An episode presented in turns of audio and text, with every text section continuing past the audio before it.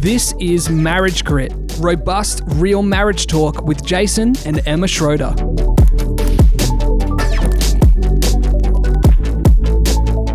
Hi, and welcome to Marriage Grit. Grit, by definition, is courage, passion, resolve, and strength of character. And we are excited to stand with you as together we build these sorts of marriages. This is what we believe Jesus gives life to the full marriage looks like. Yay. Welcome to episode eight Eight. of season three. Wowza. Over to you, darling. Hey, so this season we have been doing 10 gospel principles for marriages with, with marriages with grit. And so we are in episode 8 of 10. We've been journeying through Ephesians 5 21 to 33. And today I'm actually going to land in the ESV, Emma Schroeder version, uh, and read verses 28 and 29. So in the same way, husbands should love their wives as their own bodies. He who loves his wife loves himself. For no one ever hated his own flesh, but nourishes and cherishes it, just as Christ does the church. So today, episode eight is nourishment or nourishing. Interesting. Mm, so, babe, what springs to mind when I talk about nourishment? Nourishing. You got to say that It's with like nourish. purpose. Just wherever you are, just say it out loud. If you're on the train, just say, look at the person next to you. No, don't. No, please don't. Nourish. Nourish. It- nothing marriage related springs to mind No. with nourishing. Hence the brilliant reason we chose this as uh, gospel principle. Keeping you all on your toes. Number eight, I think of like watering the grass. Yeah. We don't have grass that needs watering because it's artificial turf, but what, or maybe uh, like nourishing your body, like Okay. with, is it, is it three fruit and two veg? No, I think that you are. I think there's more than three. I think isn't it five veg and That's- three fruit? that's a lot of veg to eat It is a lot. every day. Yep. Is licorice a veg? Absolutely. I think not. it it's from the extract of the licorice root. So technically, technically uh, it's go not. crazy, good yeah, people. Yeah, like cocoa beans are from a tree, so that means chocolate is a fruit. Yep. yep. Anyway. Yep. So Yep. nourishing. So that's that's where Jace lands when we're talking about nourishment. So look, it's probably a little bit of a weird word or concept to include it in a marriage podcast. Perfect. But I think what we can land in is that when we're talking about someone or something being nourished, they're they're being healthy. It per- Hmm. It's a good thing. It's a good thing. Perpetuates a healthy landscape, be it in your body, in your grass, whatever the case may be. and so the dictionary, good old dictionary, defines nourishment as fostering what is necessary for growth, health, and good condition. Ooh. Hmm. So, a nourished marriage, nourished marriage, Mm-hmm. nourished marriage is a healthy marriage. It's a marriage that is fostering a growing, healthy, good condition. So, if we think of marriage as soil, we've got to have nourished soil to make things grow in good health, right? Okay. And if we are nourishing the soil of our marriage, that is nourishing our spouse, there's also a reciprocity in the sense of if I'm nourishing you, Jason Paul Schroeder, mm-hmm. good things grow in your life and I get mm-hmm. to benefit from them. Mm, nourish me, baby. So, nourishment is mutually beneficial, it can benefit both directions. And likewise, if I am nourishing you, Yes. Emma Beth Schroeder, we're using I don't names. know why I did that. Emma hyphen Beth Schroeder. Hyphen Beth Schroeder. then good things grow in the soil of your life, which Yes. ultimately then benefits me also. Yes. So you can see Win-win. how this metaphor here. So let's kind of maybe think of good marriage soil, nourished soil, soil that is is in good healthy conditions Great. then benefits both parties. So let's kind of look at that metaphor and then in relation to marriage. So what might be some of the attributes of a nourished marriage or a nourished environment when it comes to marriage? Well firstly nourishing requires a posture of openness. Hmm, number one, Number one. So I don't know any of those of you out there who have got newborns or toddler babies or have had toddler babies, and when you start spoon feeding them and you are offering them something in the spoon that they do not want, they purse their mouth together. And I can just see it in my mind. where they're like flatly refusing. I don't want this thing you're trying to offer me on a spoon. I don't like the flavor or the texture. And then they furiously shake their head and push their hand away. Push your hand away. And they're saying, Little hand. handy hand. Little hand. And what they're saying is, because they obviously can't speak when they're, you know, six months old, is they're saying, no, no food. It's not going anywhere near me. I don't want the nourishment.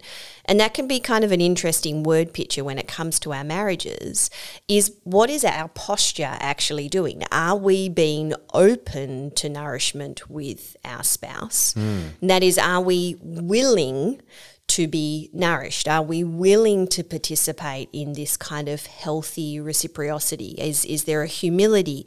Or in our very posture, are we looking like a baby who doesn't want food coming to their mouth?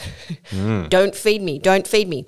So there's got to be an openness in our manner, in our words, Great. in our tone.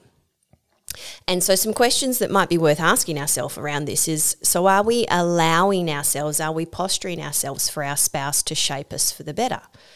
Are we sharing deep hopes, dreams, and concerns? Are we letting our spouse in into the struggles in our mind, in our heart? Is is there a daily turning towards each other? Because all of these things are a posture of openness to create that environment of nourishing. Mm. Now, Dr. Jordan Gottman, who we've referenced a number of times, he would talk around this this whole idea of a turning towards, and these are what called are called bids for connection. And Gottman says these are the fundamental unit of emotional connection. And what, what is a bid for connection? So if if this is a posture of openness, a posture of nourishment, what might be a bid for connection? Well, these are gestures between a couple that signal, I want your attention. Yeah. Notice me, see me. And they can be both verbal and non-verbal. And so a bid for connection in a, in a verbal way might be something like, hey, babe, I was thinking, or hey, babe, today was pretty stressful, or a simple, this happened at work today, or I'm feeling so tired. And those are verbal bids where you're throwing them out to your spouse and hoping that their posture of openness would mean that they look up from their phone and make eye contact and say, Tell me more about that. So they're they're responding to your bid for connection. Hmm. Tell me more about that. So on that, Let me tell you. on that, Yeah. what if it happens at a time where I don't want to hear more about that? what if it's after a big day? Yeah. This is my moment to breathe. Yeah. Uh, of course, I'm not talking about me. I'm just representing this is a all of the other humans Yes. out, out there where this is this is not always easy. Mm. It's certainly not convenient, and that moment is not actually about us. Yes. And if we've kind of gone, this moment is actually about me, and now you are stealing my me time. Yeah. it's hard, right? Absolutely. Yeah. So you've got to you've got to then, I guess, predetermine. Is that what it's all about? I think so. Yeah, I, I think that that's spot on, and it, probably the the understanding then can shape the behavior. Where if we understand this is an opportunity to nourish this person, mm. that my just giving them a moment of my time to listen, to you know, to respond to that bid for connection, that in this moment I'm actually nourishing them, and to see it as something that is you know somewhat sacred Yeah. that is beautiful and actually builds the creates healthy soil, Yeah. then yeah, we predetermine that I have to step into those opportunities. Because it's those little, it's actually these little things that actually water the soil really powerfully. Like we often think of like, you know, healthy soil, good conditions of marriage is these really big monumental Grand things. gestures. Grand gestures. And Yeah. we've talked about this before. It's actually not. It's it's Yeah. it's him responding to you when you put out a little bit and you just want a bit of a attention or focus or Yeah. eye contact. Yeah, it's so true. And I think a part of it too is is just ensuring that the bids are clear enough to actually be realized by the other person. Yeah. Uh, especially when you've got such different love languages. And if maybe if you're listening to this and you feel like you've been making bids for connection for years that have been ignored, mm.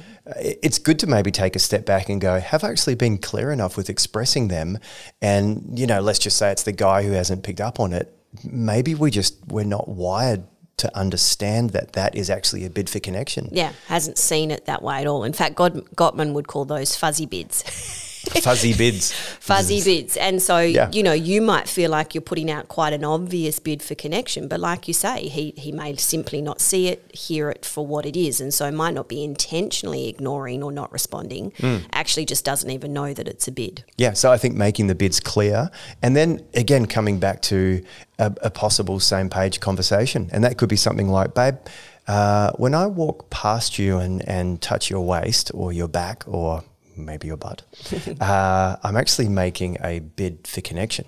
Yeah. and so when you kind of ignore me like that, uh, that you know, is there a way we can do that differently? Yeah. So, or, or when I SMS you during the day, uh, asking about your day, that's me making a bid for connection, or, or whatever your thing is. I think it can become a, a same page conversation. Yeah, so I think that's that's a brilliant first step around the whole idea of nourishment is if, if you've got that posture of openness, hmm. a posture of this is going to nourish me or nourish him, then you're more likely to respond to those gestures in that way.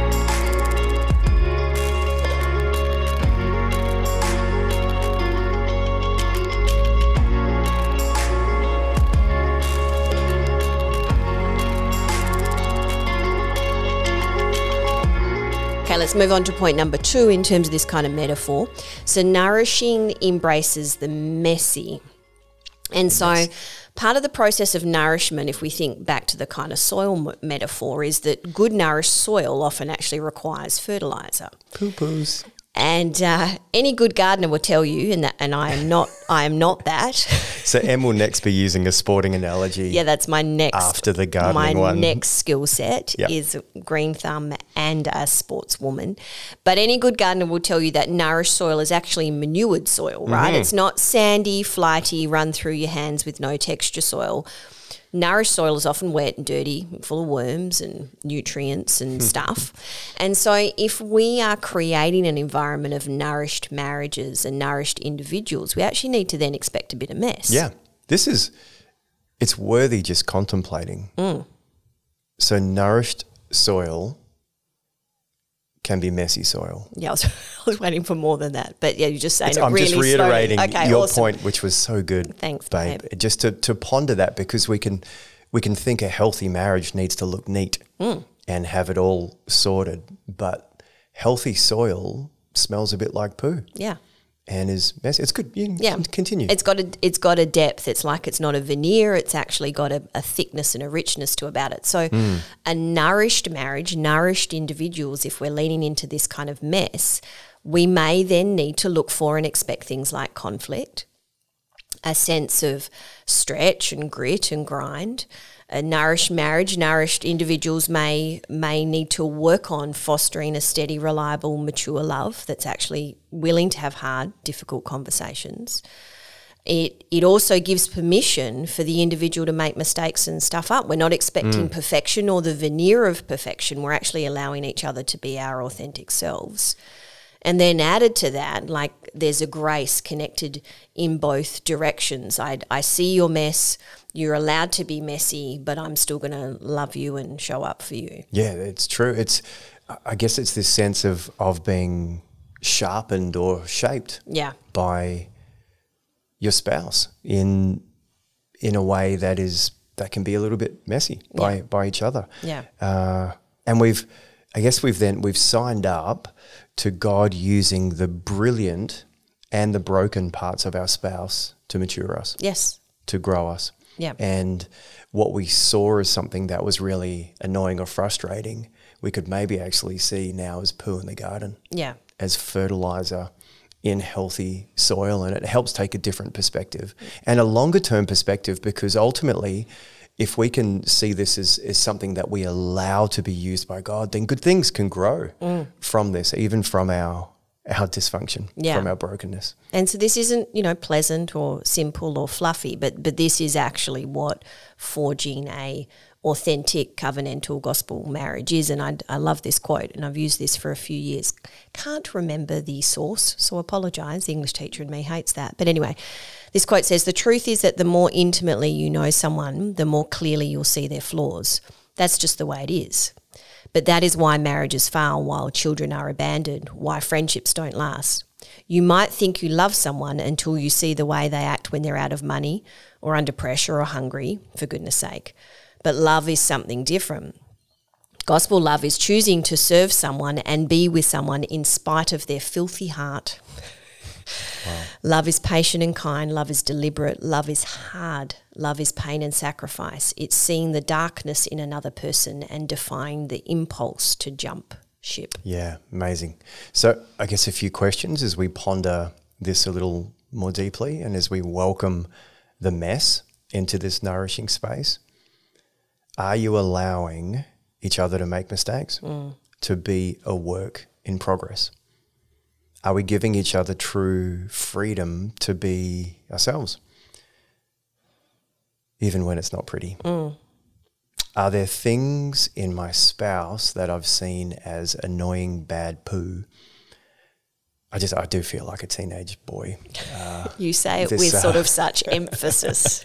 You can't sorry, just say it like a casual uh, word. It's like poo.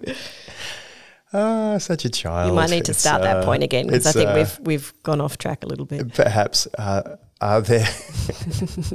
I hope the guys are laughing. Um, are there things in my spouse that I've seen as annoying bad poo, but now need to be seen as helpful good poo, mm. like fertilizer in the garden? Don't hashtag M that. Didn't, Em didn't prove that I didn't. Point. I didn't proofread that one. That's just landed up here has, in our how notes. Did that get in how did? I? Whew. It's a, it's a miracle. It's a mm, gift from the Lord. Mm, gift. Yeah. Are we leaning into healthy conflict patterns uh, that can manage this and and see it turn for something good? Mm. Yeah.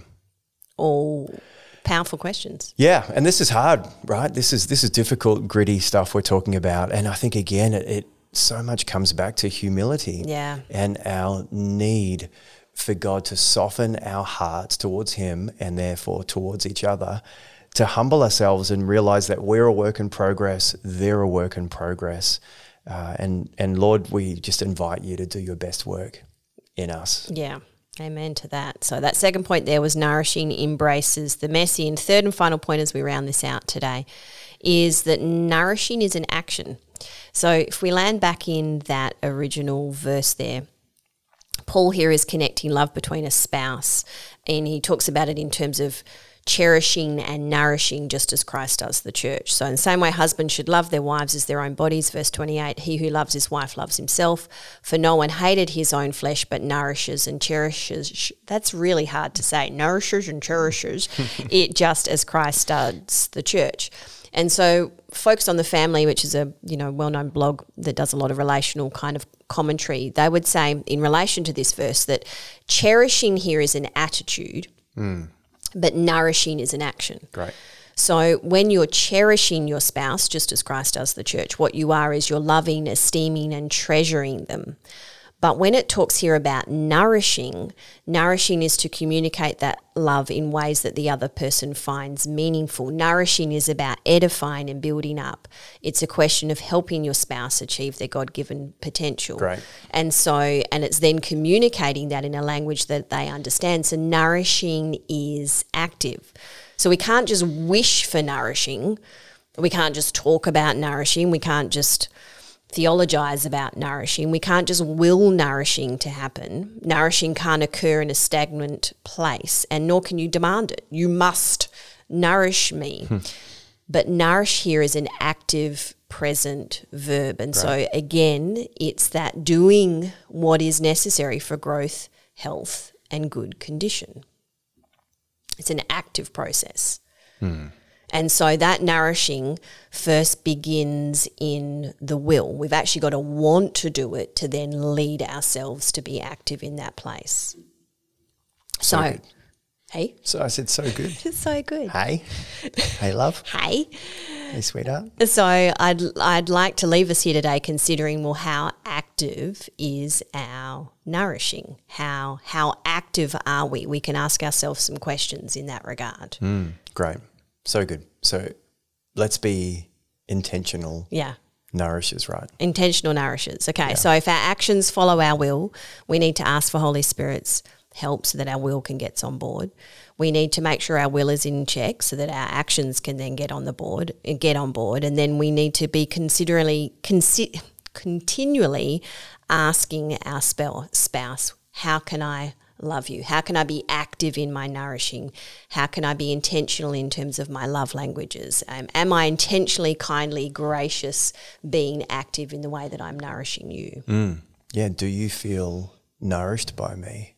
That's a, you need a bit of time to ask that potentially. And ask it very delicately at a good time, right? Yeah, yeah. And then answer delicately. Mm. But that gets you to a deep level. And, and so, let's be nourishers. Let's keep stepping forward on this journey. And our three three thoughts for today: nourishing requires a posture of openness. Nourishing embraces the messy, and nourishing is an action. So let's dive on in. Good people. Good people. See you next time.